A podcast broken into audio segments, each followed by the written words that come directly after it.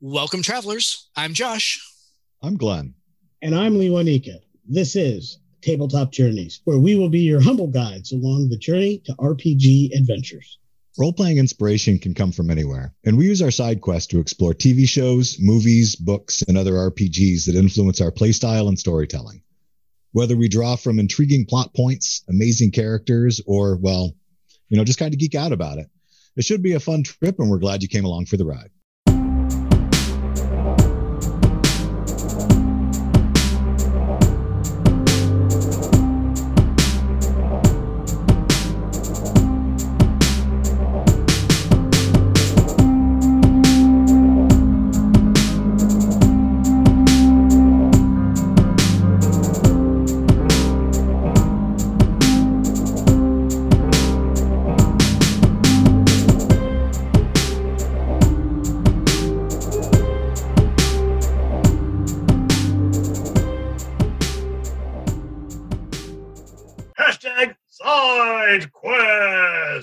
Now, a word from today's sponsor. Lost in the woods. Come on, honey. Let's go this way. You don't know what to do. I don't know where to look. I don't know what to do. You feel your sanity slowly strip away as you listen to one more children's song. La, la, la, no. La, la, la, no, I can't. I just can't take it. I can't listen to it again. Please. Please, no. Please.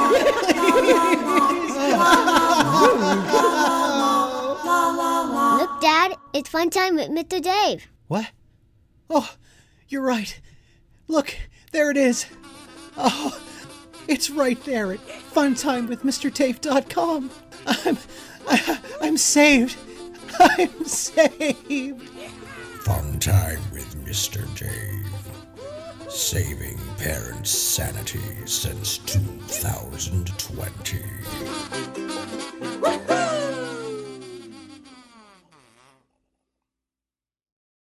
Welcome, everybody, to today's episode. I feel like, again, we say this every single time that we get together, but we are super excited about today's side quest.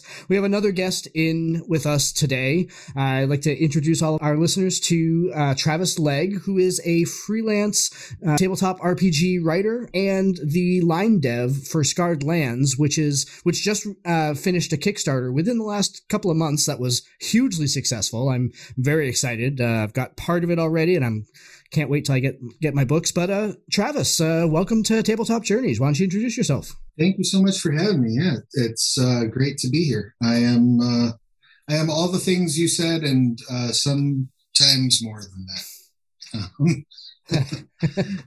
Aren't we all, right? Indeed, that's true. Yeah. So I've been working on role-playing games now, off and on, for about 18 or 19 years, probably. Wow. And I got involved with Scarred Lands, probably about 3 years now at this point on an official level. And it's been a blast. I've loved the setting since it first came out in, 2001, 2002? I'm terrible at dates. Yeah, it's been like 20 years. Scarred Lands has been on the market for like 20 years, something like that. So yeah, funny story about the genesis of Scarred Lands. When it initially came out, Wizards of the Coast had just done the first iteration of the open game license. And they released a player's handbook and a dungeon master's guide. And then there was like an 8-month lag between that and the monster manual. There were some monsters in the back of the player's handbook, but there really weren't a lot of creatures. And so the folks at the time, White Wolf, so we're talking like, Steve Wick, Steve Wick, Rich Thomas, who's now the operator, owner, founder of Onyx Path Publishing. Those cats got together and were like, we can beat them to market for a monster manual if we really buckle down.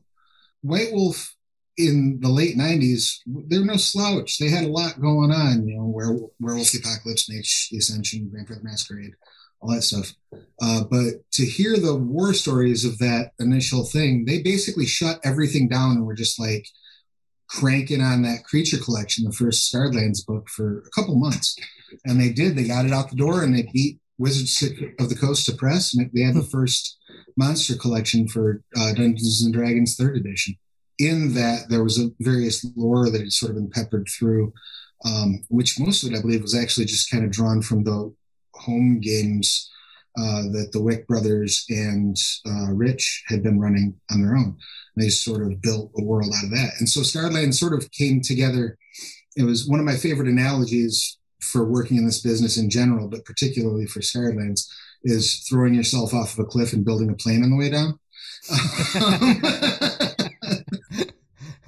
And that's kind of how the setting initially came together, was my understanding of it. That's so brilliant. Yeah, I was a huge fan of it, just as a fan, as a player. And right around that time, I was working on my first game, which is an urban fantasy setting called Contagion, and that was set like in the modern era, and very kind of like almost like Supernatural, the TV show, that kind of a vibe to it. But I remember we shamelessly stole the open game content from the original creature collection and reskinned them for our monsters. So that was my initial interaction with Scarred Lands. So in one sense, I've been poking around in the setting since its inception, but only officially got the job a couple of years ago. Cool.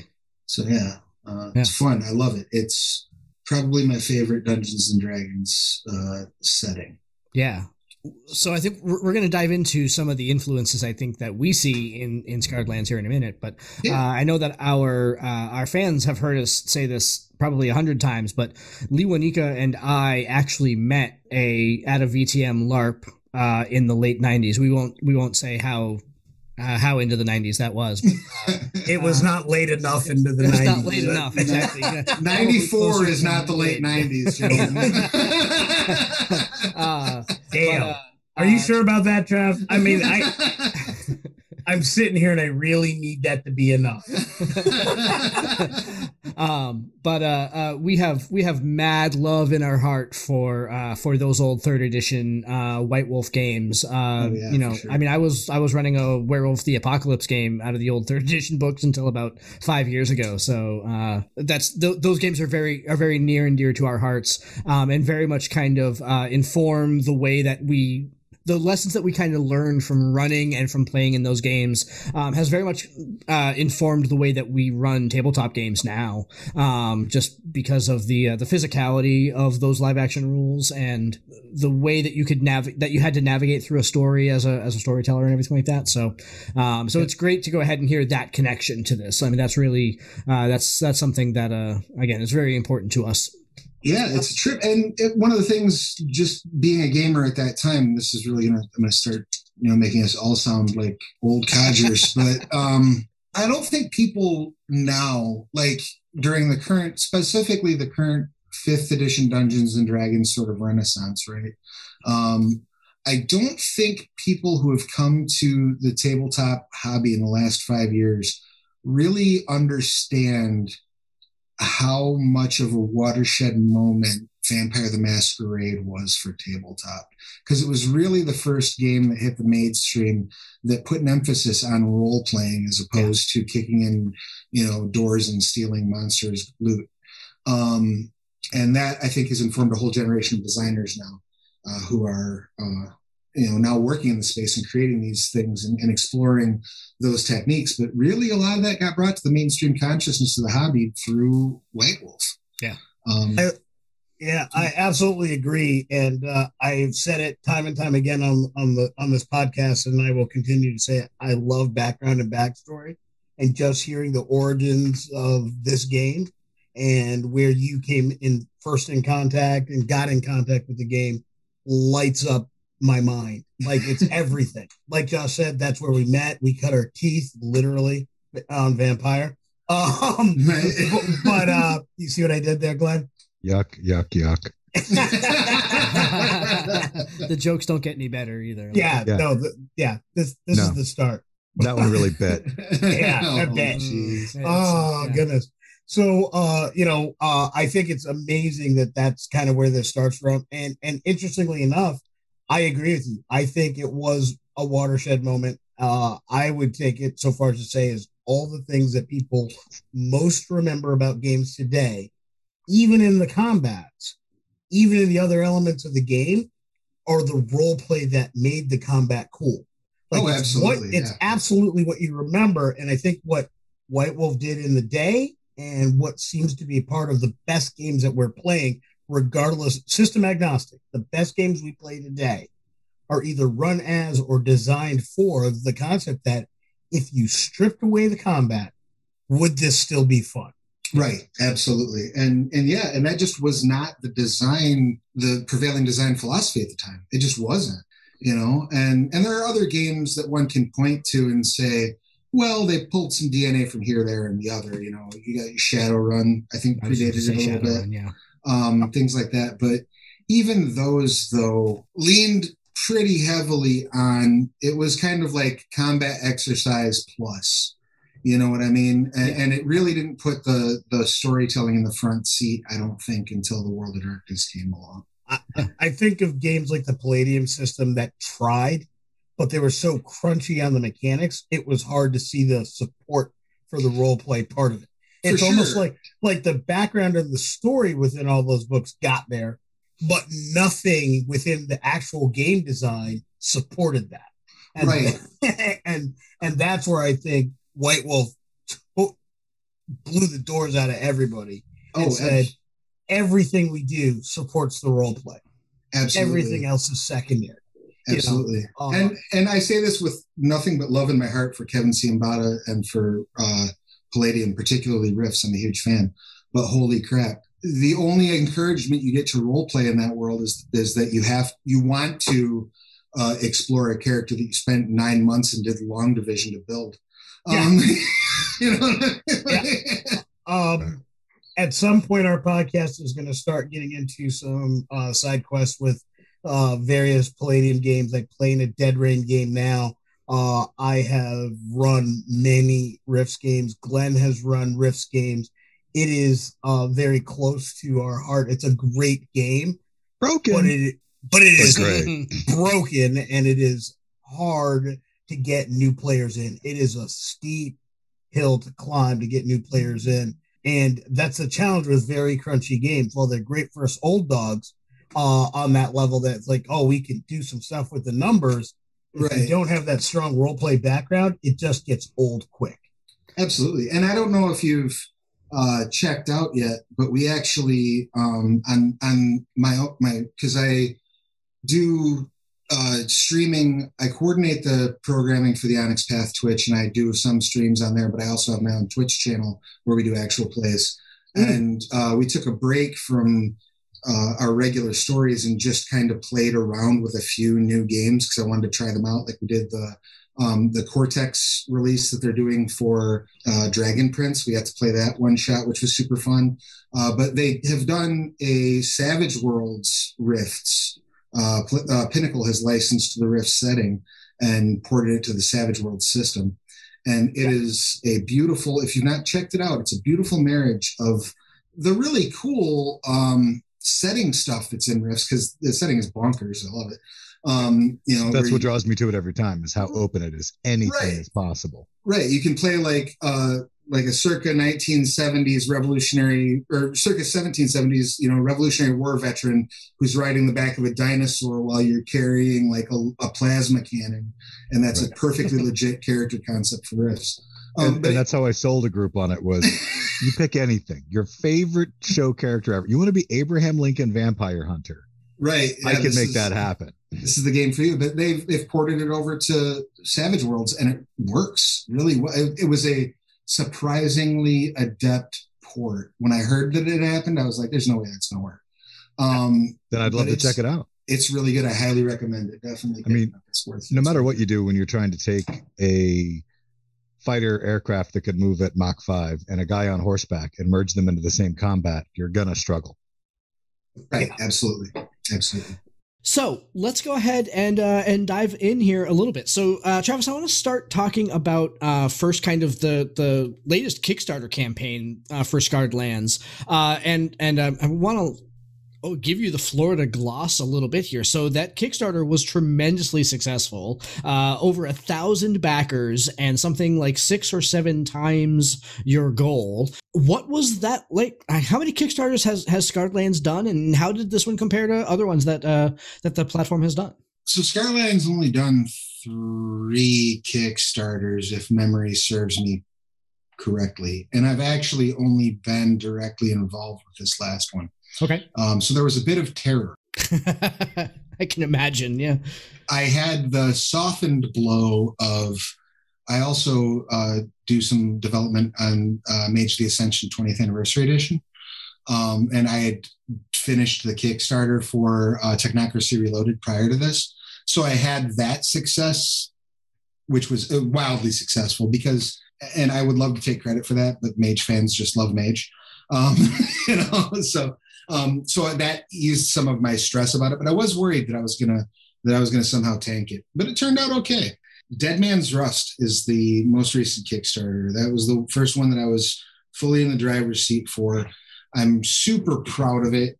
The concept behind it was to create a campaign book that would take characters from levels 1 to 10, but would also serve as kind of a sandbox to cover central Ghelspad, which is Gelspad's the primary continent that our 5th edition content takes place on. It was the battleground for most of the Divine War, which is an event in recent Scarred Lands history. In fact, it ended about 150 years prior to the start date of the game. And this was a war in which gods and titans were fighting on the ground, and people were fighting alongside them. So if you were a human, you might have a sword or a shield that was given to your grandfather by a god. If you're an elf, you might have fought shoulder to shoulder with a god at one point, or a dwarf if you're old enough character. So really rich, cool sort of environment. And Ghelspad's where most of these battles took place. There's a lot of places that are scarred from the war, hence the name of the setting. And we wanted to really showcase an area of Ghelspad called the Hornsaw Forest, which was at one point this beautiful verdant green forest that was home to the unicorns of Scarred Lands. And when one of the Titans got ripped apart in the forest, their blood sort of seeped into everything and mutated everything, which is where we get our unicorns, which are the Hornsaw unicorns. They're a big, like imagine like a regular unicorn, except it's on steroids and it has a serrated horn. And excellent. They're very aggressive. They're not nice. And so I really wanted to focus on that area because there's a lot of cool lore and history tied to it. We focused on, there are several different playable peoples in the setting who are unique to the Scarred Lands, or at least we have a very unique take on them. One of them, which was introduced in the 5th edition Player's Guide, is called the Hollow Legionnaires. And they are far and away my favorite playable race. They're sort of, the idea is that there are these souls that for whatever reason did not move on to the next life. And they're sort of pulled into these magical spires and then bound into armor where they become a new being effectively. You're not like a ghost that's haunting this armor. You're effectively reborn, almost reincarnated as a Hollow Legionnaire. You might have very strong memories of your previous life, or you might have no memory whatsoever of it. And I just really like the idea behind them and the lore of how they came to be. And I thought they would be a cool group of folk to sort of hang this adventure around. And because they were my favorites, I immediately thought, well, what can I do to imperil them? So we sent to this campaign around the introduction of this disease that is resistant to magical healing and is sweeping through them. And it doesn't really affect most people. If you're just a normal living person, you don't have any symptoms when you contract the disease, but you're a carrier. However, if you're a Hollow Legionnaire or a Construct, or, you know, have, there's a couple other character types that have like metallic parts worked into their bodies, then this imperils you greatly and can kill you. So you get the added plus of the player characters might become plague rats inadvertently. That's a beautiful sentence right there. They find out, you know, session 12, like, oh crap, this whole village is dying and it's our fault.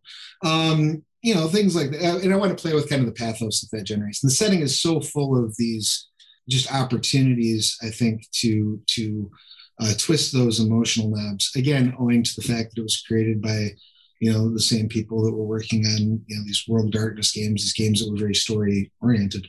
And it's just such a rich environment. I know I'm all over the place, but I can rant all day about how awesome Dead Man's Rust is. I mean, it seems awesome. When I found the Kickstarter, I loved just kind of there was something about the setting that was so interesting. And it was right around the time that we were starting to talk a lot of Dark Sun. And we were, you know, like I said, we were huge World of Darkness fans. Like, that's really kind of where I feel like I grew up kind of as a role player, was through the World of Darkness. And so we're starting to put all these things together. And that's kind of what spawned this entire conversation, right? Was that, you know, we were doing all this research on Dark Sun. I was like, oh man, I kind of wonder what the connection is here. What are your influences that you're bringing to Scarred Lands? I know that, you know, I mean, Scarred Lands as a product has been out there for 20 something years now or whatever. And that your involvement, at least as a writer for it, is relatively recent, but what are the influences that you're bringing to it? Well, for sure there is Dark Sun in the DNA, and I think there was Dark Sun in the DNA long before I got here, but I am also a big fan of Dark Sun. Definitely Dark Sun, definitely Heavy Metal magazine. My sort of X meets Y pitch when I'm talking to people who've never heard about Scarred Lands before is if you take issue of Heavy Metal magazine and the Player's Handbook and slam them together very, very hard, you will spontaneously generate a Scarred Lands Player's Guide. Excellent. And that's the aesthetic we tried to push forward with it, and that's the touchstone wherever possible, trying to get back to you know, if you think of like the Heavy Metal cartoon, you know, trying to evoke like that, the Taarna, the Tarakian section or the Dar section of the Heavy Metal cartoon. Those are really kind of like touchstones for me aesthetically. Anytime I'm like, well, how do we present this? You know, I'll go watch a clip of Taarna in a sword fight and be like, that's how we present it, obviously. So, and again, that also, the mixture between that and Dark Sun, particularly like the Brahmar and stuff like that. You know, it all kind of comes around, but that, you know, that aesthetic that one might imagine airbrushed on the side of a conversion van is definitely informed the setting. As a player of a Warforged in a 5e game, the concept of Dead Man's Rust and a disease that affects metal is scary, but what a great complicating factor. Because you have, at least in that game, you have this character lineage that is basically immune to disease, and they don't fear that. So they can stride into any town without any fear of concept. And what a great type of element to bring to those types of characters. So it's like, hey, no one gets out of this clean. Like, everybody's got something they need to worry about. And I think that speaks volumes about story. And dives deep into that that old Vampire Masquerade lineage, where everything is kind of like you'd expect, but a little bit darker, right. a little bit harder, right. A tad bit nastier. And I love things like that. I mean, that's a great complicating factor that I can pour into things I do all the time. Well, thank you. It means a lot to hear. And one of the sort of, again, tying it back to Dark Sun, one of the things that we wrestled with very early on in the design process for Dead Man's Rust was in Dungeons and Dragons 5th edition, disease is no longer a threat once you're about 4th level. Your paladins are immune to it, and you got spells out the wazoo that can make it go away. And so we sort of piggybacked on a rule that was introduced in... It was originally introduced in the 3.5 Relics and Rituals book, I believe, but we ported it into the 5th edition Player's Guide, which is true rituals. These spells that are extremely complicated, extremely dangerous to cast. You can kill yourself if you screw up casting one, but they can do massive magical feats. So like if you want to, for example, turn everyone in a city into zombies, or if you want to raise a flying castle, you would use true ritual magic, and that gives you this extra oomph above and beyond a standard, I'm going to spend a spell slot and then I'll go take a nap and I'll be fine. So piggybacking off of that, we've introduced in Dead Man's Rust a mechanic called Malignant Maladies. And the idea is that these things are resistant or immune to standard magical healing. So the only way to cure the rust is with a true ritual. Problem being is you have to figure out how to, A, throughout the course of the campaign, you have to figure that out. And then B, you have to figure out how to craft the ritual that's going to work. So there's a lot of, it then becomes, we have to find the information of how this got started. We have to track it down. We have to do all this investigation. So it really takes something that in the normal run of, if you've just been playing sort of vanilla D&D through 5e, disease really does become just like this, whatever. It's a mild inconvenience. And you take that mild inconvenience and you put it center stage. Dark Sun was very good with that as well, with things like food and water. Resource management. Yeah, we talk about resource management a lot. Yeah. A major factor of two of the episodes we recently recorded, one that recently released, I think actually just released this past weekend, was a detailed discussion about resource management and how it can be such a great factor in games, something lost sometime after 1st and 2nd edition as being an important part of the game that brings a lot of fun and enjoyment.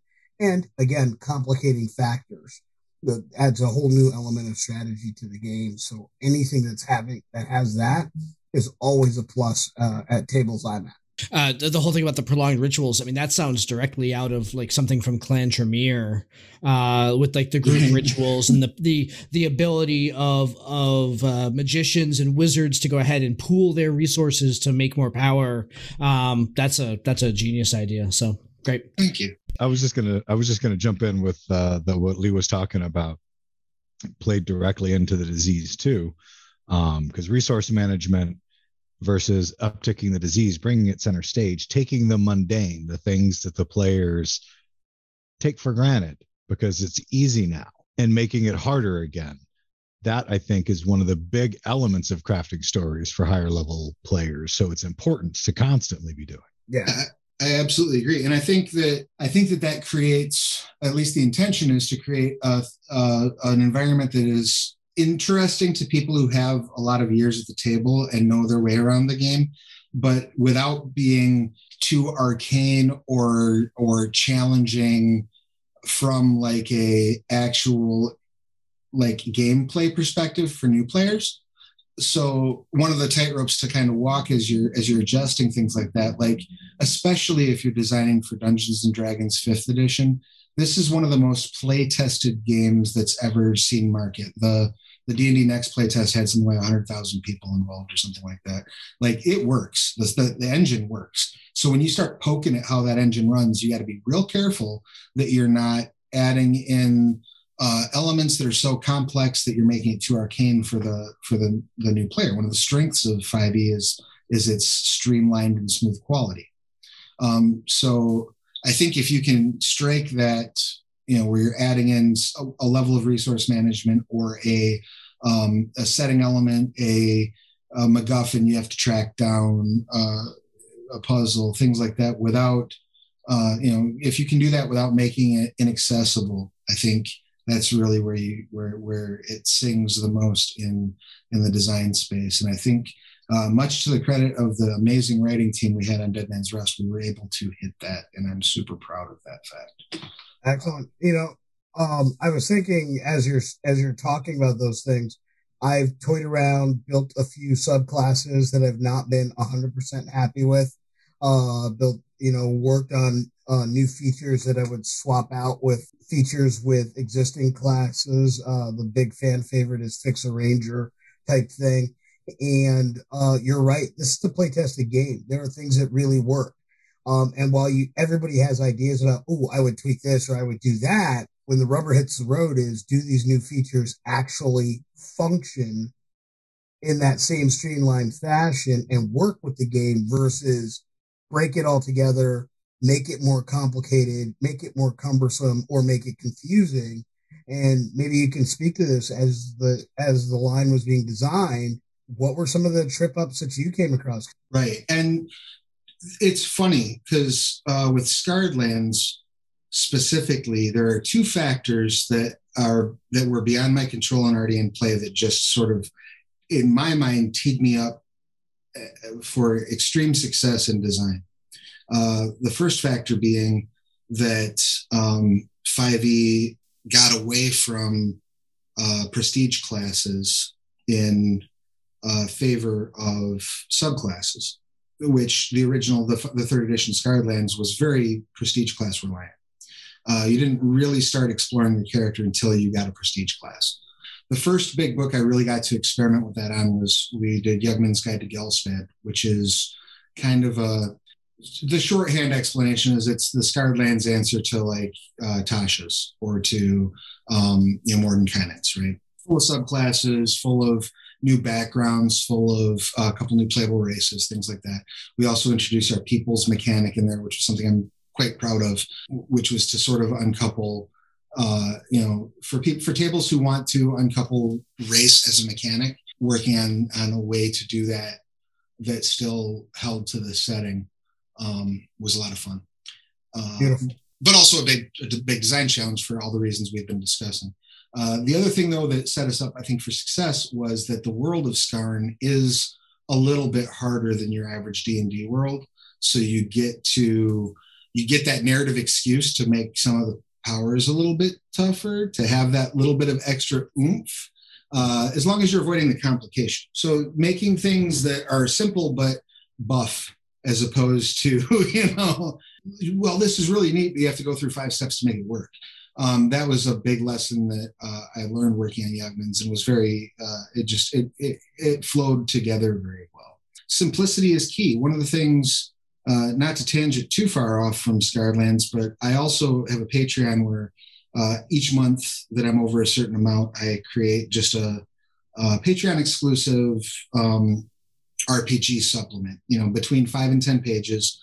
Oftentimes I'll do an adventure. Sometimes I'll do like classes or something like that. And the last couple of months, I've been doing some sort of core class reexaminations because a minor criticism I have for 5e is that there are certain things that are coupled in the class design that makes it very difficult to sell certain concepts, right?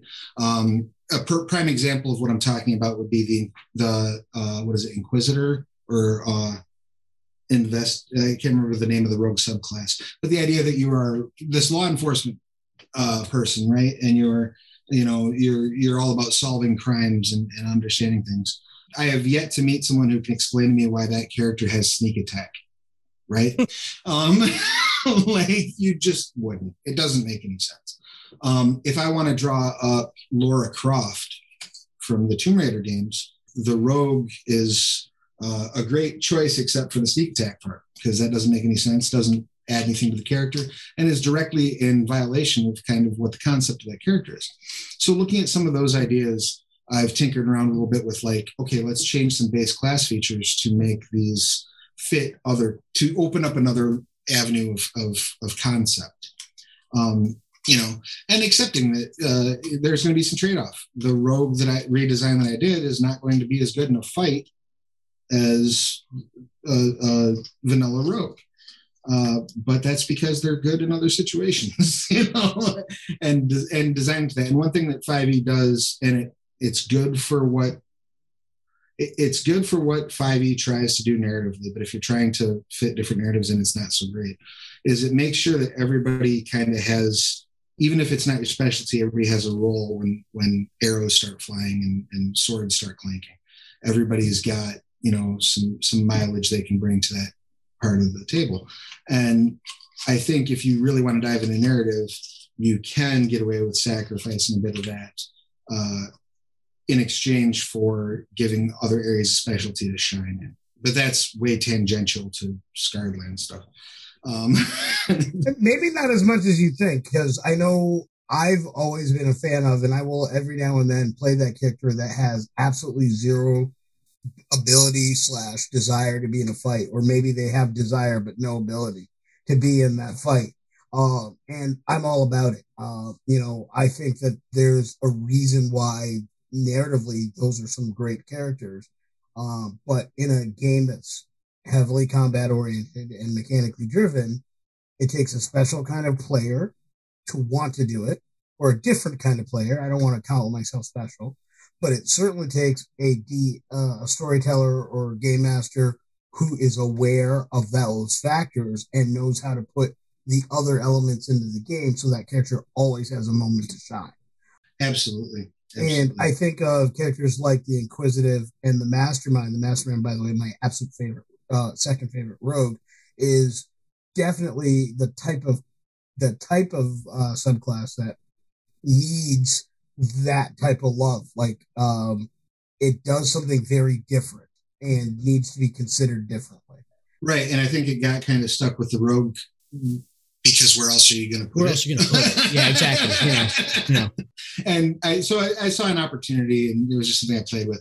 But by the same token, like this last month, the Patreon exclusive I did was just Warlock patrons, and I can't believe I haven't seen this elsewhere.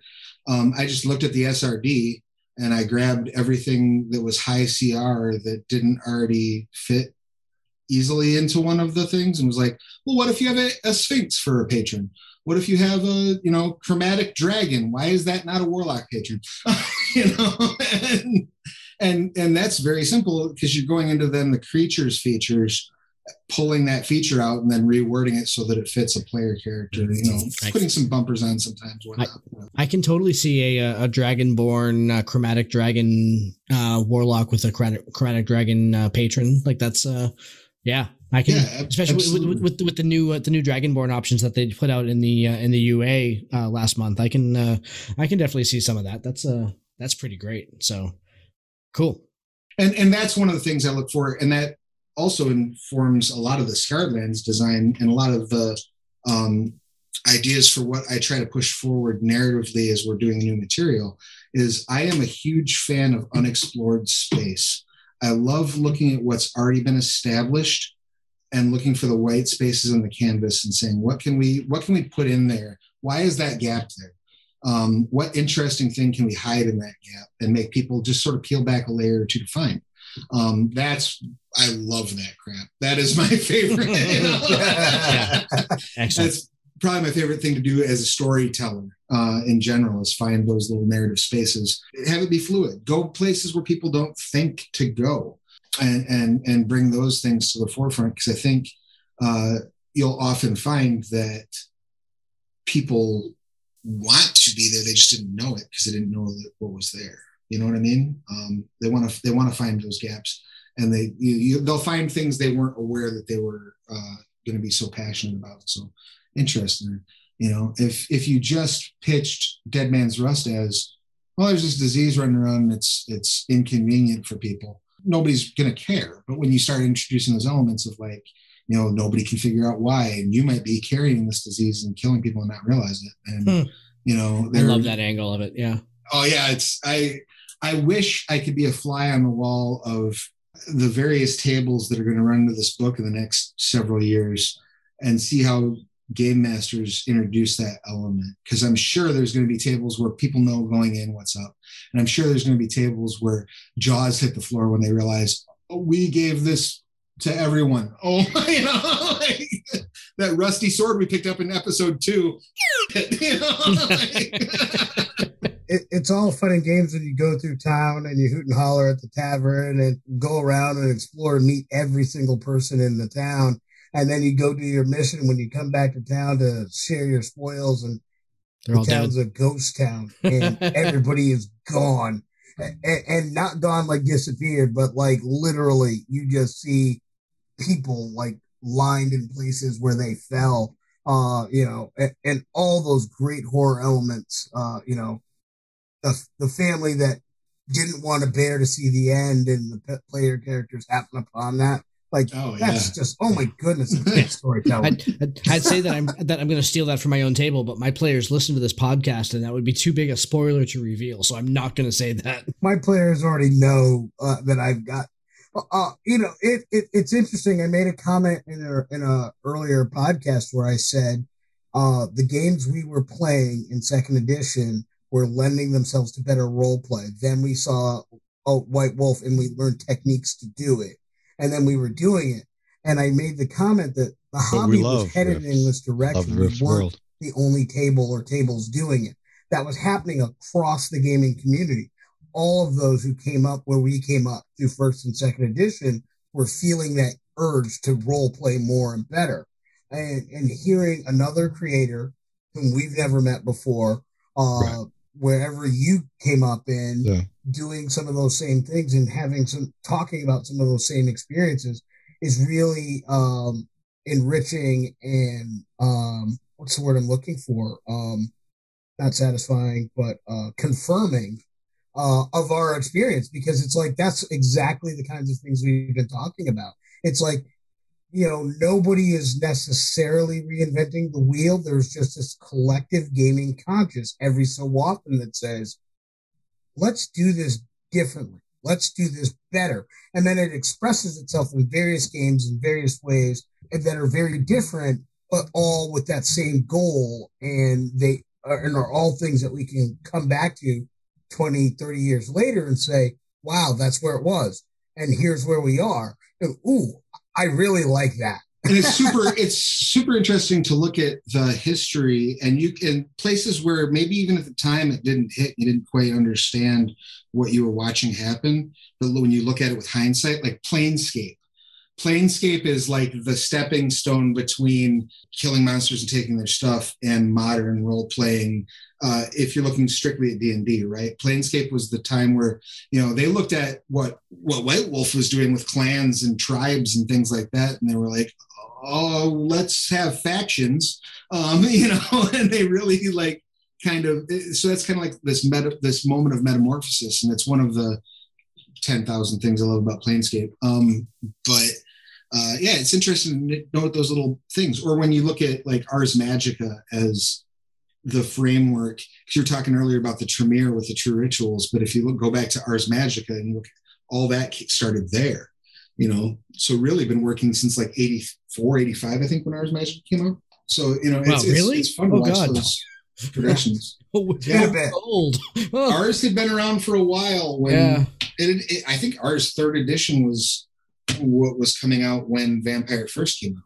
So earlier, I'm gonna ask you to put on your prognosticator hat here a little bit, and sure. So we talked earlier about kind of the late 90s and just the glut of quality games that were bringing role playing ROLE to the forefront, and ROLL playing was kind of taking a back step, right? You talked about Shadowrun. We had D&D, the three series of D&D. You had the White Wolf games, all these things that were happening in the late 90s, kind of informing where we are now.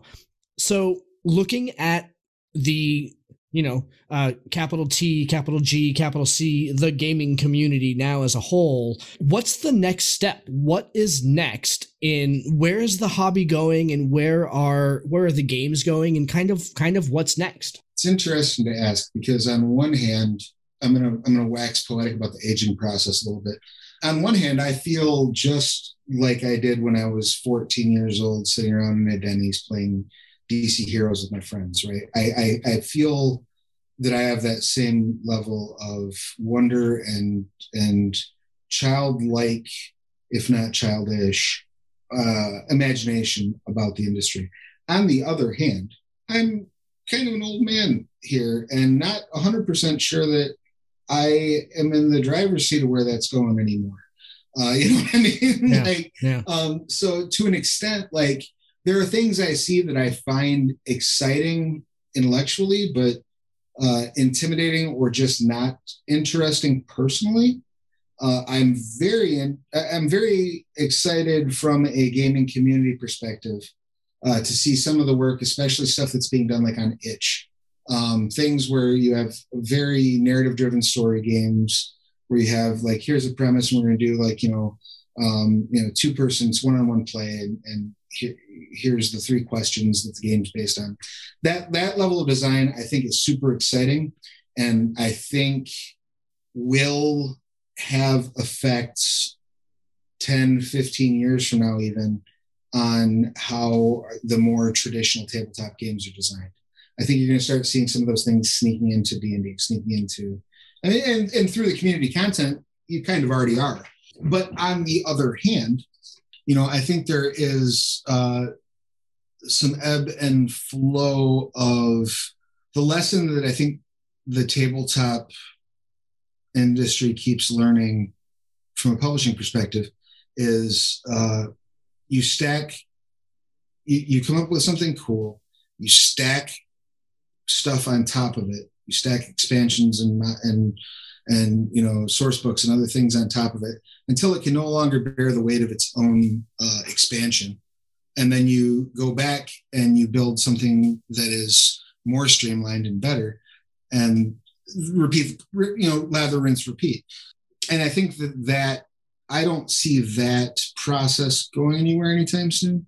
And I think some games have been performing better in their iterations at the back to basics, the restreamlining.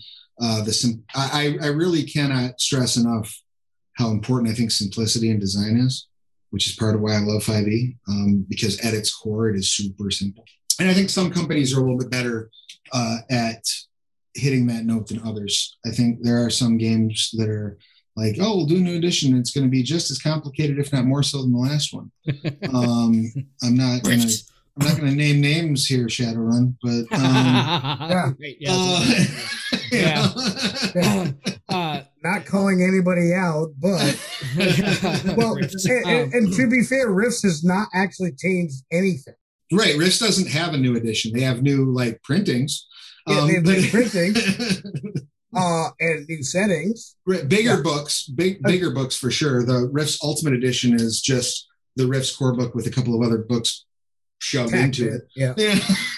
And they're great for reprinting content in large swaths and putting it in.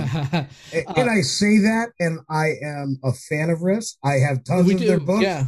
As I say to anybody who's my friends, and especially the two that are here, I will call you on your the fact that I love you is why I'm calling you on your if I didn't care, I wouldn't care. I wouldn't talk about it. And I think as podcasters and content creators and Trav, let me know if I'm off base here, but I think you owe it to yourself as a creative to be honest with other creatives. Oh, for sure. There's nothing wrong with that. I mean, I want people to be honest with me about the stuff I do. If the things I've done, if I've created something and it's overly complicated or it breaks some of the rules that we're talking about or doesn't work well, the fact that you're my friend, don't tell me you love something and it's great and you're happy to see it. If in fact it doesn't work, it's not going to be good and you're never going to use it. Sure, yeah. So. Well, and being honest with yourself is a huge thing as a creator. And it took me some time to get comfortable with that. When I first did Contagion, my mindset on it was very much like, it's going to be the way I want it to be. And I don't really give a rat's furry tail what you have to say about it. I'm putting the book out. You don't like it, don't buy it. And that attitude was the attitude of a 20-year-old kid with his head in his tail, Yep. And as I went through and started really getting feedback, and it's easy to do when you have 10 people that are looking at your book to stick to your guns. But when you get it out in the world and people are giving you actual feedback, and people that don't have to share a meal with you afterward, you start to really, you can either let that sink in and let that help you grow as a creator, or you can throw up a wall against it. I think we're culturally because we are so raw and exposed through our social media, especially in the era of coronavirus, you know, for some of us, it's really the only way we've been engaging with the world for the last year, right? And I think that I hope, because I am a tireless optimist, I hope that will help us culturally get more comfortable with accepting criticism, but also being more aware of, if I fire my mouth off in the wrong way, if I put the wrong thing out there, if I approach this in a careless fashion, I'm going to pay for it. You know, it's going to come at a material cost to me. And that's a lesson I myself have had to learn in recent memory. You know, so I mean, and there's, you know, we like to think of ourselves as really, really smart creatures who, once we learn a lesson, it's learned.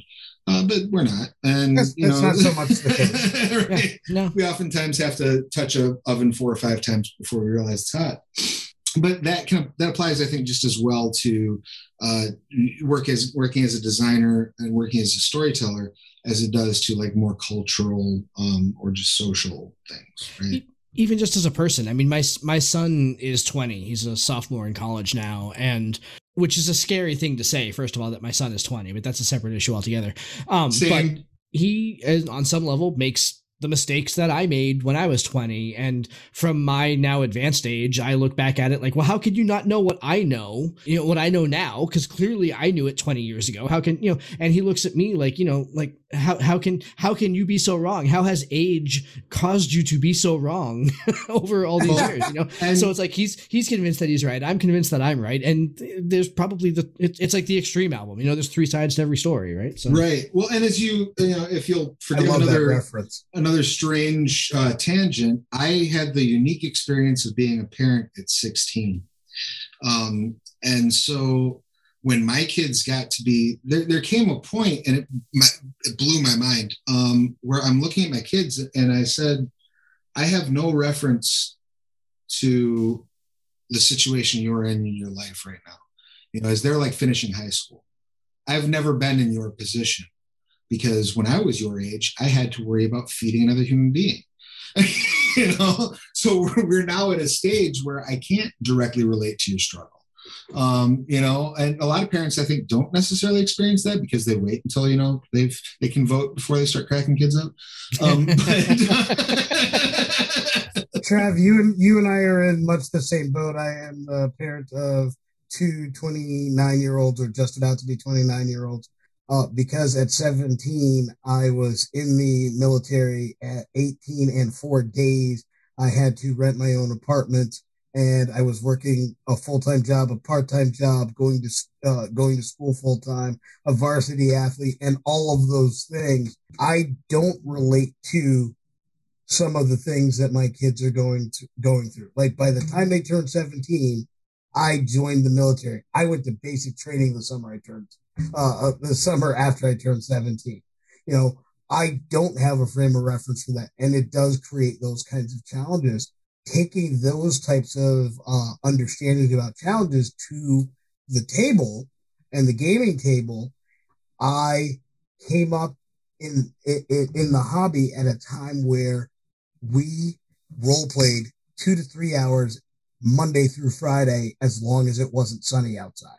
You know, during the winter, that's what we did all weekdays. Saturdays, we did Boy Scout stuff, or we went sledding and all that. But basically, we just role played hours on end, the same characters. We didn't even have it as a campaign. We were just playing D&D, and we just played our characters until they were like 30 or 50th level, and then we played their kids. You know, we just, that's what we did. So it's hard for me to understand why some of the things I think about and talk about from a gaming perspective are so alien.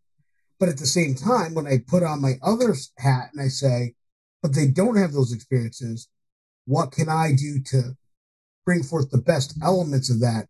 That's how I got to this podcast. That's why we write the things that we write. And I'm sure that's somewhere in the in the secret sauce as to what you're doing over at Scarred Lands. I really like what you were talking about, how 5e really tried to streamline the rules and how that was very much kind of a trend in gaming. You know, that minimalistic trend that you see on itch. I mean, you know, on games like The Quiet Year, or there's one that I you talk about how to kind of incorporate that stuff into D&D. I've had this dream about running a one shot where the first hour of that one shot is a session of Everybody is John, just to go ahead and introduce everybody to the game setting that the one shot is going to take place in, stuff like that. And so and those super strong narrative driven games that have really sort of on some level redefined what role playing games are. There's a role playing game for two players called The Batteries Are Dying. Have you heard about that? Where basically you play two astronauts that are in a space station and they can only communicate via radio, and the batteries are dying. And after an hour, they're going to die. And so it's kind of like, this is our last hour of human communication with anybody else. We can't reach Earth. It's just us. And this is it. This is the last hour of existence. How am I going to have some moment of meaningful conversation with this other person in this moment in time? And it's redefining what role playing is. Like there are in that game, I mean, there are no dice, there is no table, there are no figs, there is no character sheet. It's two people in wheelie chairs wheeling around an office, simulating being trapped in space. The concept, the thought power that goes into designing something that is that simple and that powerful is amazing. And so I was really glad to hear that you and your erudite observation think it's there's going to be more of it coming forward. And it's one thing that we've kind of said, like in a lot of our subclass discussions about 5e. I mean, I know, Glenn, you and I, you've raised this point 100 times when we've talked about subclasses, is that the subclasses in 5e are their weakest when they get complicated or super, super focused on one area. And that they really should be more flexible, and that the best subclasses are the ones that are the most flexible. They can still be tailored to a particular focus, but that they need some flexibility. Yeah. And I think that the importance that we have placed on that, because I think, especially like if you look at like early D&D, right? Once you get past like chainmail and you get into like, okay, you know, now we're gonna have like Mystara, now we're gonna have Birthright, now we're gonna have these settings. Oh, we have Birthright. We have this excuse, this narrative excuse for you to be running around doing these things. That tapped into a really cool combination that hadn't really happened before, of mixing improvisational theater elements into that board game. And I think as we evolve as a hobby, those elements are becoming, I think the improvisational theater elements are becoming more central. And I think that the board game elements are becoming more refined. And I think that can only lead to exciting places. I do think, and again, this might just be old man talk, I do think that there comes a point where you have stepped outside of, where what you're doing is no longer the tabletop role-playing hobby. You're now into more of like a theater exercise. And I do see a line of demarcation between those two. But I honestly, I don't know. Again, I don't know if that's, you know, me looking at it with aged eyes. I don't know if that's a dinosaur screaming at a meteor that's coming toward them. You know, I think I see some of that as well.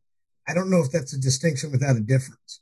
Like, if everybody playing the game is having fun, then I'm okay if it's slightly different and it's no longer the thing we used to call the egg, and it's now what we call a chicken, or what was a dinosaur is now a bird. Like, there was a point in time where that happened, right?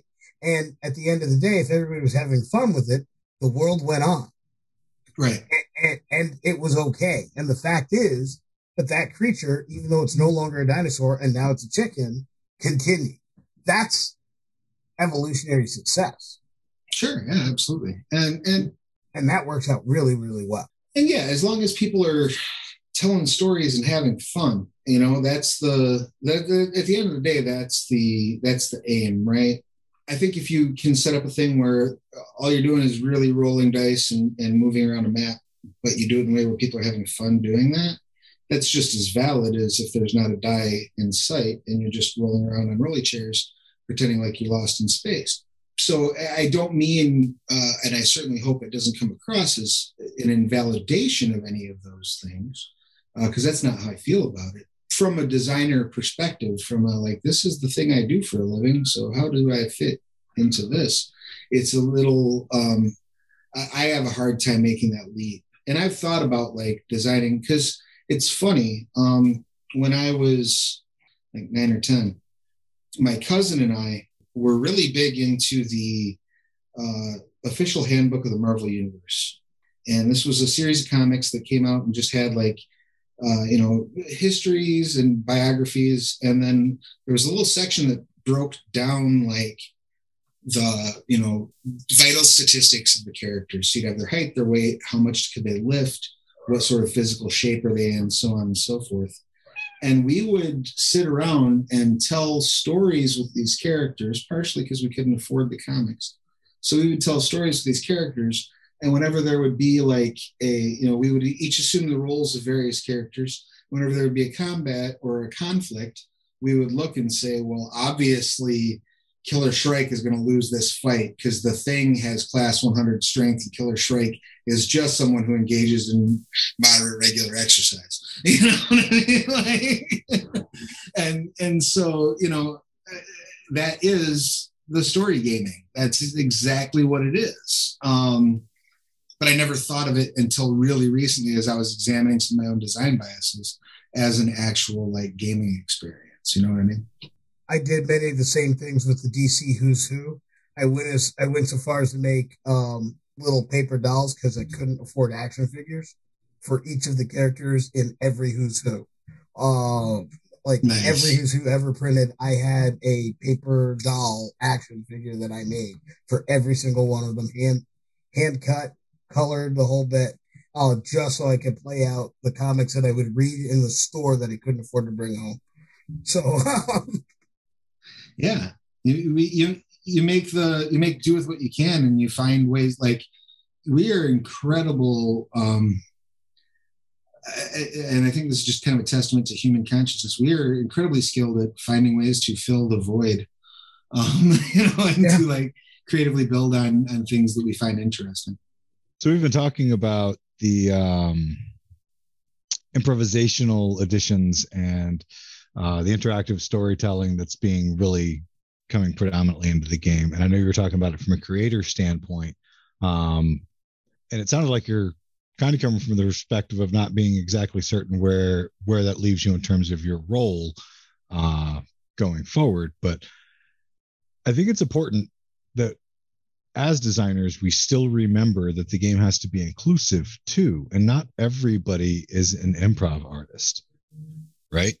I'm semi-decent at improv. I play in a game called Spire. I don't know if any of y'all have ever played it. They just sold out their second book's Kickstarter a month or so ago in like 45 minutes.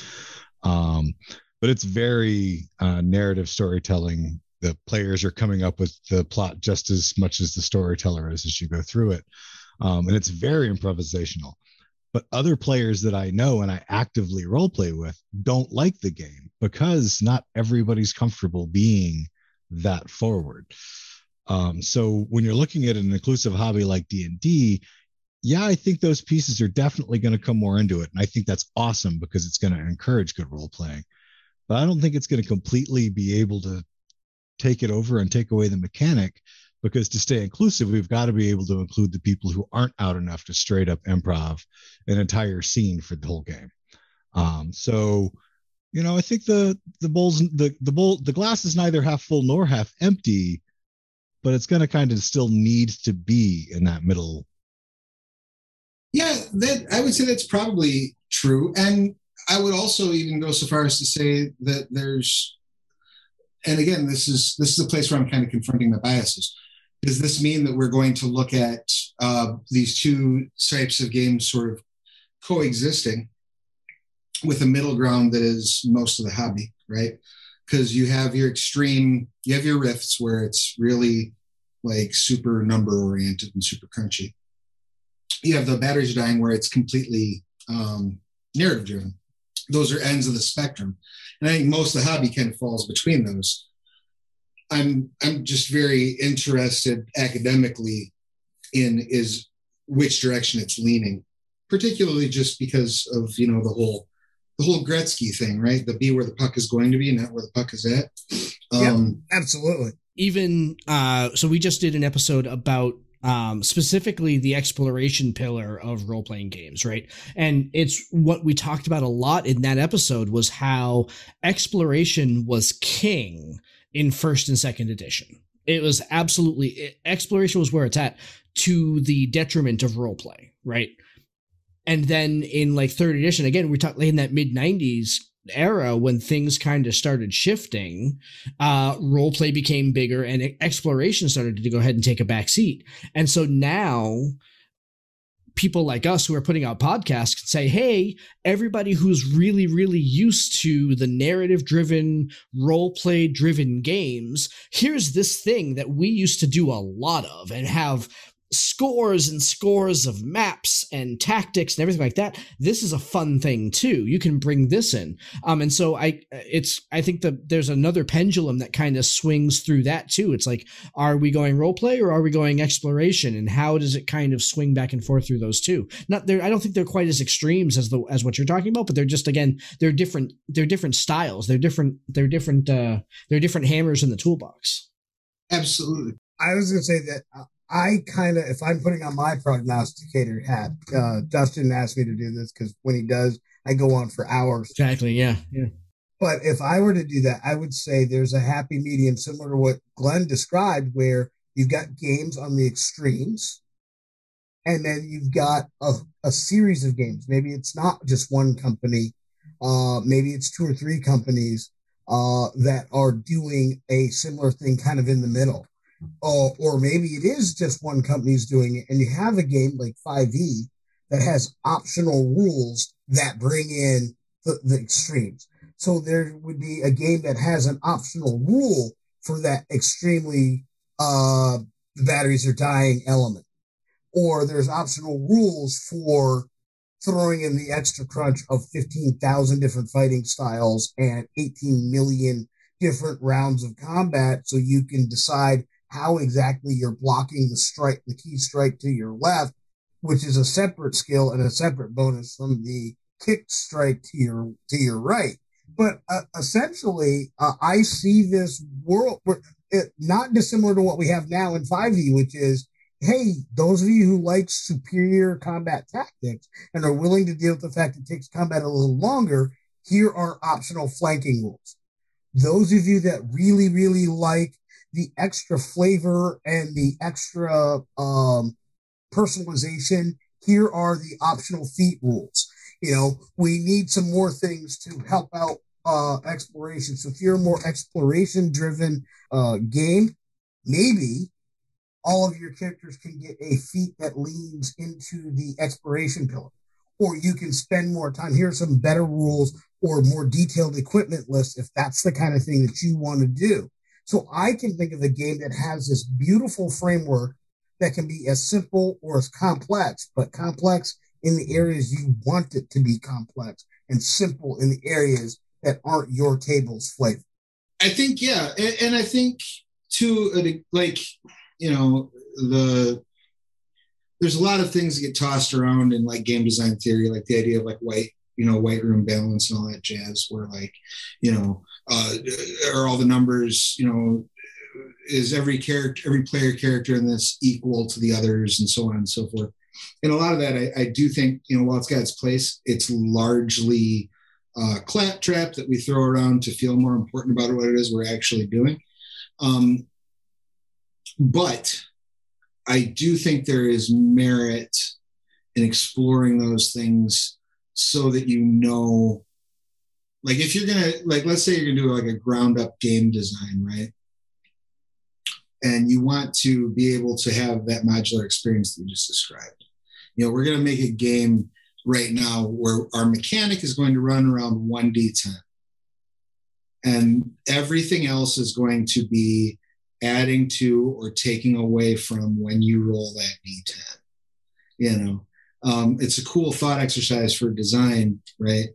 But then you have the other component of that is, so how do you present that to players where in a way where it's going to catch their interest, particularly in a world where a lot of the traditional tabletop gaming energy is going toward either existing brands that have been in this space for 40 years, 50 years almost now, or licensed properties where you're really relying on bringing in fan familiarity. You know what I mean?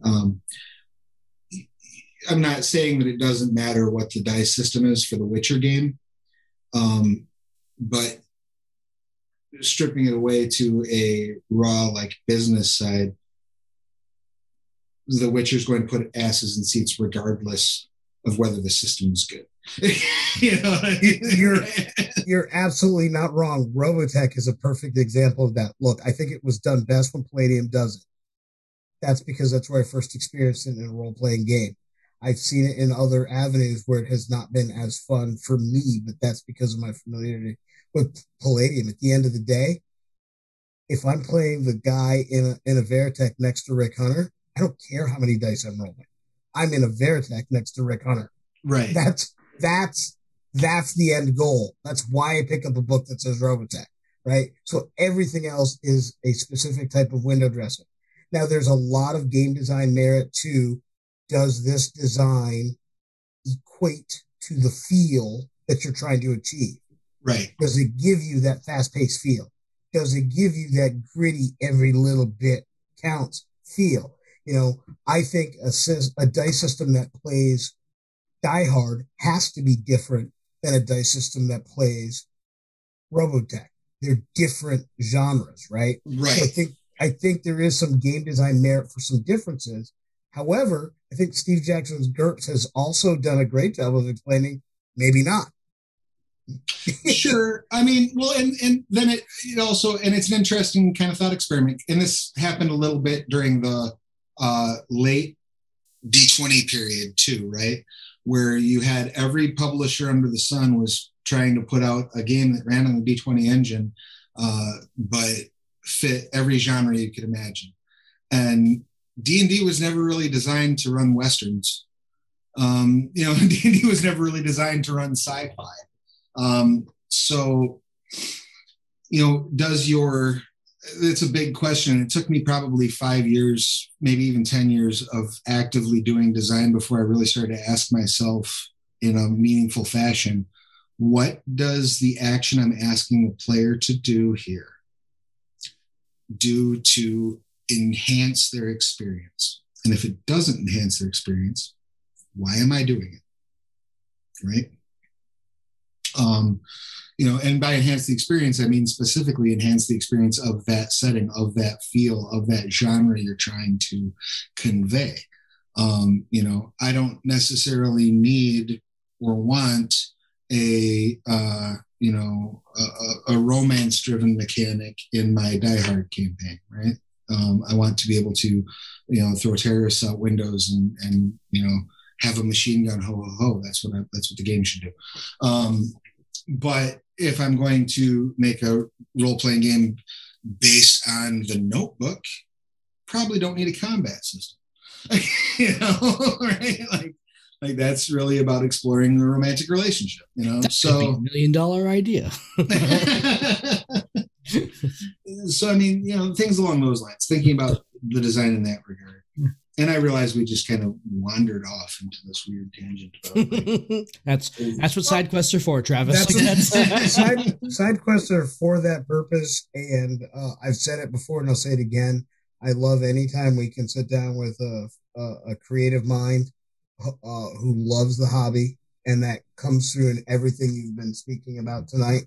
You know, a love of the hobby, a love of the game, and a love of the game comes through as well, right? So, you know, I think that that's brilliant. And just talking about some of these things are great to edify my mind personally, as far as direction. Like, what are the types of things that I can do? What are the concepts that I need to keep in mind as I design things? Both from what are the next kind of characters I create as a player? What are the next kind of worlds I create as a storyteller? What are the next kind of adventures I write as a content creator? These conversations are essential to kind of enhancing your internal lexicon so you can do those things well. Right. And the other big takeaway that I would put out for anybody who's listening to this is anytime myself or any other person who's been at this for more than 10 minutes starts, bloviating about their thoughts on high-level game design stuff, take what you like and then ignore the rest, just like any other game experience. Look at the parts where you think, that dude's full of it, doesn't know what he's talking about. Then don't follow that advice. But if there's that work, yeah. If there's something that resonates. Yeah. Yeah. And don't struggle against something that doesn't work, right? That's fruitless. A perfect example of what you just spoke about is this. Any American who has ever played Monopoly should know and realize that almost nobody in the United States of America plays Monopoly rules as written. If you've ever done free parking where everybody puts their money in, you're not playing rules as written. So the idea of doing what works for your table is not unique to this hobby. It is. Uno's the same way, everybody has 7,000 house rules to Uno. Yeah, absolutely. There are so many different things you can. Every game has so many different things you can do. I am convinced there are several of the games that are under the Uno label that exist simply because their house rules were rampant, and somebody said, "Time to cash this in." Right, get some money on it. Well, and it's funny too because I think that once you remove, I don't know enough about the history of games like as a species, but I suspect that once you remove the exchange or the risk of goods from the game, i.e. once it's no longer gambling, I think everybody starts putting in house rules. You know what I mean? Once you get away from, we all have to agree on how this works because there's money in the pot. Right? I think you get into, everything from, I remember when we were kids playing Mousetrap and we had like house rules for how that worked and stuff. My family had house rules for life. Yeah, I mean, for life. Joke in there somewhere. Wait, you mean the game? Yeah, the game. Oh. And life in general. Yeah. Yeah. If it said Milton Bradley or Parker Brothers, we had a house rule. Yeah. That's just how it worked. So we are just about at time.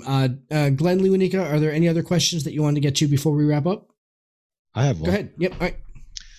So we started out talking about the Scarred Lands, and all of our conversation has been amazing, but talking about a 5e setting that's developed and effectively working off of a 200-year history, so it's a little bit more on the young side as opposed to being as crazily fleshed out as the Forgotten Realms.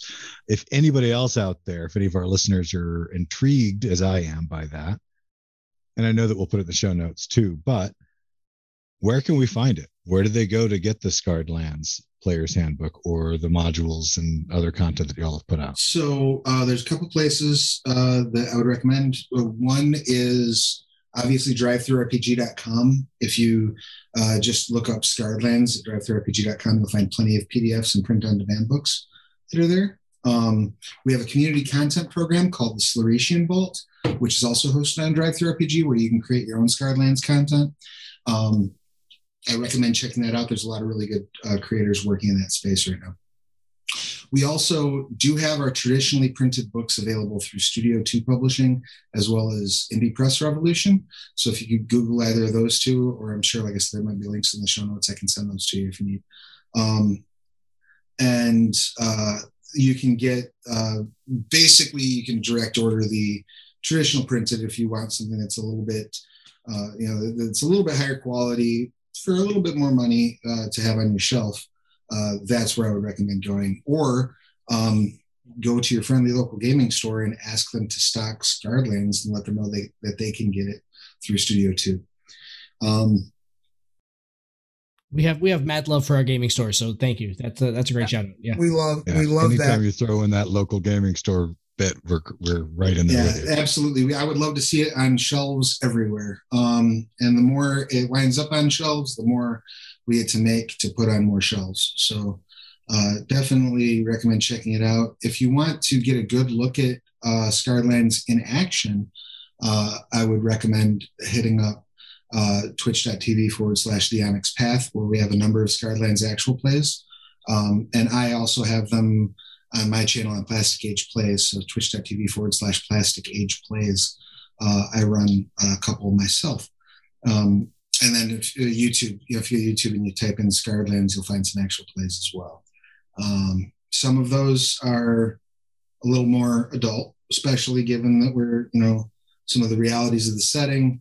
And just because we're a bunch of, ribald sort of, we work blue, as they used to say back in the day. So parental discretion is advised.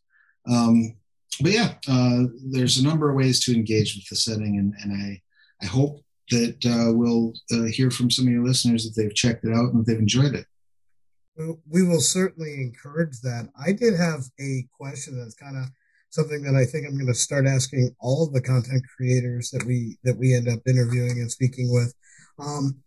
Of all the products in your line, because you have different subclasses and newer elements to the 5e framework, what would be your top 3 additions to the 5e framework that I would point somebody questioning or asking about Scarred Lands 2 as a hallmark of this game? Boy, that's a good question. And I apologize. I promised I wouldn't blindside you, but I think I might. No, it's so hard to pick 3. If you want to look at I'll answer your question 2 different ways. If you want to look at a macro level, I think the way that backgrounds are handled in Scarred Lands is very interesting because instead of having a background, you have a regional and a cultural background. So, where you're from, but also who you grew up around, those matter. So, sorry, you have to understand. Lewanika has been asking for that in 5e since I've known him. For 20 years before 5e came out, he's like, this is what this needs. And every time a new book comes out that doesn't do it, he's disappointed. So you have just found a fan for life in Lee Winnie. Yeah, he just did a big celebration. Yeah, I love it. Wow. That's my, I am still trying to find a way to not break D&D Beyond so I can give people 2 backgrounds because I want to give them a regional background and their individual background. And I want to design regional backgrounds for all the areas of my campaign world. So this is where you're from and this is who you are 2 different elements. Actually, quite similar to White Wolf, now that I think about that in the context of our conversation. You mean the nature and demeanors? Yeah. Yeah. A little bit. Yeah, to some extent, or some shade of that. Brilliant. I didn't want to cut you off, so please continue. No, by all means. And sometime off stream, I'll talk to you about the way I've caressed D&D Beyond to work along with that so that my players can use it when I'm running Scarred Lands. But the other thing I would say is the ritual, the true ritual additions to magic, and just the magic in general, because the magic is designed to be super evocative of the setting. So we have spells like Bloodstorm, where you basically create this whirlwind of blood that blinds and burns the eyes of everybody in the immediate vicinity. Things there's a spell comes to mind called Escape the Bonds of Flesh, where you pull someone's skeleton out of their body. Things like that. stuff like that. You know, the magic is super brutal. That's awesome. And then, am I strange, Travis? Because that was so cool. I want to hug you. That was no, no. I feel exactly the same way. That's the type of stuff I love.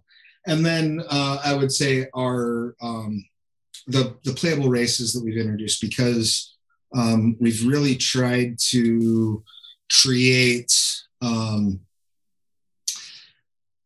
bases for these that are unique, that are the types of things you don't see normally in D&D, and that where possible, we're turning tropes on their ear. You know, just to give you a direct example with orcs in Scarred Lands, the orcs are at first glance, just like you'd see orcs in any other world. They're big, they're scary, they're tough. They have a reputation for being these brutal warriors. But in reality, they fought in the Divine War on the side of the Titans, not because of any particular passion, just because that's kind of the side they picked. And when the Divine War ended, the orcs went, all right, that's fair enough then. We surrender. And we would now like to get along with everybody else. So they're this people who have this rich cultural background that the whole rest of the world is largely ignorant of. And now they are just starting to pour out into the world and share these things with them. You know, we have our own astrology. We have our own stories. We have a cultural norm where we tattoo the stars of the constellations that were above us when important life events have happened, and sharing all these sort of, so like they're often greeted with suspicion and disdain because they were such brutal warriors during the Divine War, but that's not their cultural identity. They just also happen to be good at fighting, you know? And so now they're very interested. Most of them are very interested in, okay, fight's over. So now let's share culture. You know, I'm from South Boston. I understand that totally. You know, so those would be the three like macro level things. That's awesome. The micro level things I would say to look at is, well, I already named two very specifics, is the spell Escape the Bonds of Flesh. Our Hornsaw Unicorn, I think, is a perfect emblem of the setting because it's a cute unicorn on steroids, frothing at the mouth with rabies with a serrated horn. You know? There's a picture, I think, from Dead Man's Rust where there's like a manticora, which is our cat folk, like impaled on a hornsaw unicorn. And it's just, I love that picture. You know, hornsaw is just ramming them from behind and they're just laying there dead. It's pretty dope. We have a monster that I love. It's one of my favorite monsters in any game ever, that is called the Blood Reaper. And it's this 9 foot tall mantis-like creature that has four arms, but the lower arms are just scythe blades, basically. So it's just like this living Cuisinart. I love that because it's, you know, it's the relentless, it's the Terminator, but for fantasy. And then I would say checking out the Hollow Legionnaires as a people. The Hollow Legionnaires or the Ironbred, those are both two other races that are introduced in Scarred Lands 5e that I think are presented in such a way that they're not what you see in a normal D&D campaign. The Hollow Legionnaires, there's some parallels to the Warforged, but they're definitely a very different approach. And the Ironbred are, I love them because they were so, we've really gotten to define them a lot in 5th edition. They were very loosely defined going into it. And we've found just some really cool space with building out their culture. You know, there are people who also were Titan worshipers, and the majority of their people are still Titan worshipers. So the Ironbred have sort of run away from that and had to create a new culture from scratch. And so they have adopted things like polyamory as their norm. They look at things from a culture perspective, from the perspective of the family, and the family is the entire group of people. So they don't really understand things like jealousy and possessiveness, because I want my brother, my sister, my lover, my child to have what I have. We all share in this bounty, and I don't understand why. So things like you know, avarice or greed don't really register for them, you know? And so playing that experience of like interacting with cultures that are driven by treasure, you know, in a game that is at its core ostensibly driven by the acquisition of treasure, to have people who don't really value ownership. I think it's fun, but not like a Kender, like, oh, I'm stealing everything because I'm handling it kind of way. It's literally just like, oh, you need that? Take it. You know? I think that's kind of a cool element to introduce. I realized you asked for 3 and I gave you like 7. No, I'm okay with that. Yeah, that's okay. All of them were gold. Yeah. Like every one of them was gold. And I think that I appreciate that a lot. I'm really looking forward to getting the books from this from the most recent Kickstarter. We just started an actual play series on our podcast, so you know, we may be looking at this for one or two shot down the road here. This sounds like a lot of fun. It sounds a really interesting setting. So, yeah. Anyway, let me know. Travis, yeah, I will scream about it from the rooftops if you do. Oh, that'd be awesome. Maybe we play back on to go ahead and run the game. Okay, because that lets the three of us play at the same table, and that exactly would be awesome. Yeah. So let's make something happen. We'll talk. Okay, I love it. We'll definitely talk about that. Yeah, imagine. Oh, that'd be fantastic. That'd be hot. Travis, this has been an amazing time. Thank you so very much for responding to the email from somebody that you had never heard from a couple months ago, and being willing to go ahead and come on here and talk about your game. This has been a tremendous amount of fun. I hope that this was as good for you as it was for us tonight. So. Absolutely, likewise, and thank you for having me. And happy to come back anytime and talk far longer than we had intended. Awesome, about, Scarred Lands. Fabulous. And we've got some caressing of D&D Beyond to discuss as well. That's true. Absolutely. I'll make sure to throw you his email address. Yeah. So, all right. Thank you very much, Travis. We will have you back on again here at some point in the near future. This has been Tabletop Journeys. This has been fabulous. We would love to hear your feedback on our show today. Great. You can join us at www.ttjourneys.com, where you can subscribe to the blog to leave comments and see all the content that we publish beyond the podcast. And make sure you join our growing online community. You can follow us on Twitter at @TTJourneys and join us on Facebook just by searching Tabletop Journeys there. You can also reach us by email at podcast@ttjourneys.com. And if you want to catch early access to our episodes and some of the other benefits we have coming down the pipeline, you can also support our production at patreon.com/ttjourneys. If you're listening to us on Stitcher, iTunes, Podchaser, Spotify, Audible, or any other podcast platform, we would really appreciate if you would like and subscribe to the podcast. Full episodes come out every week on Saturdays, and every Wednesdays will feature our Side Quest series, where we talk about pretty much anything tabletop-oriented. Thank you all so much for listening and for being a part of our growing community. And in the words of another traveler on our path, we bid you shade and sweet water.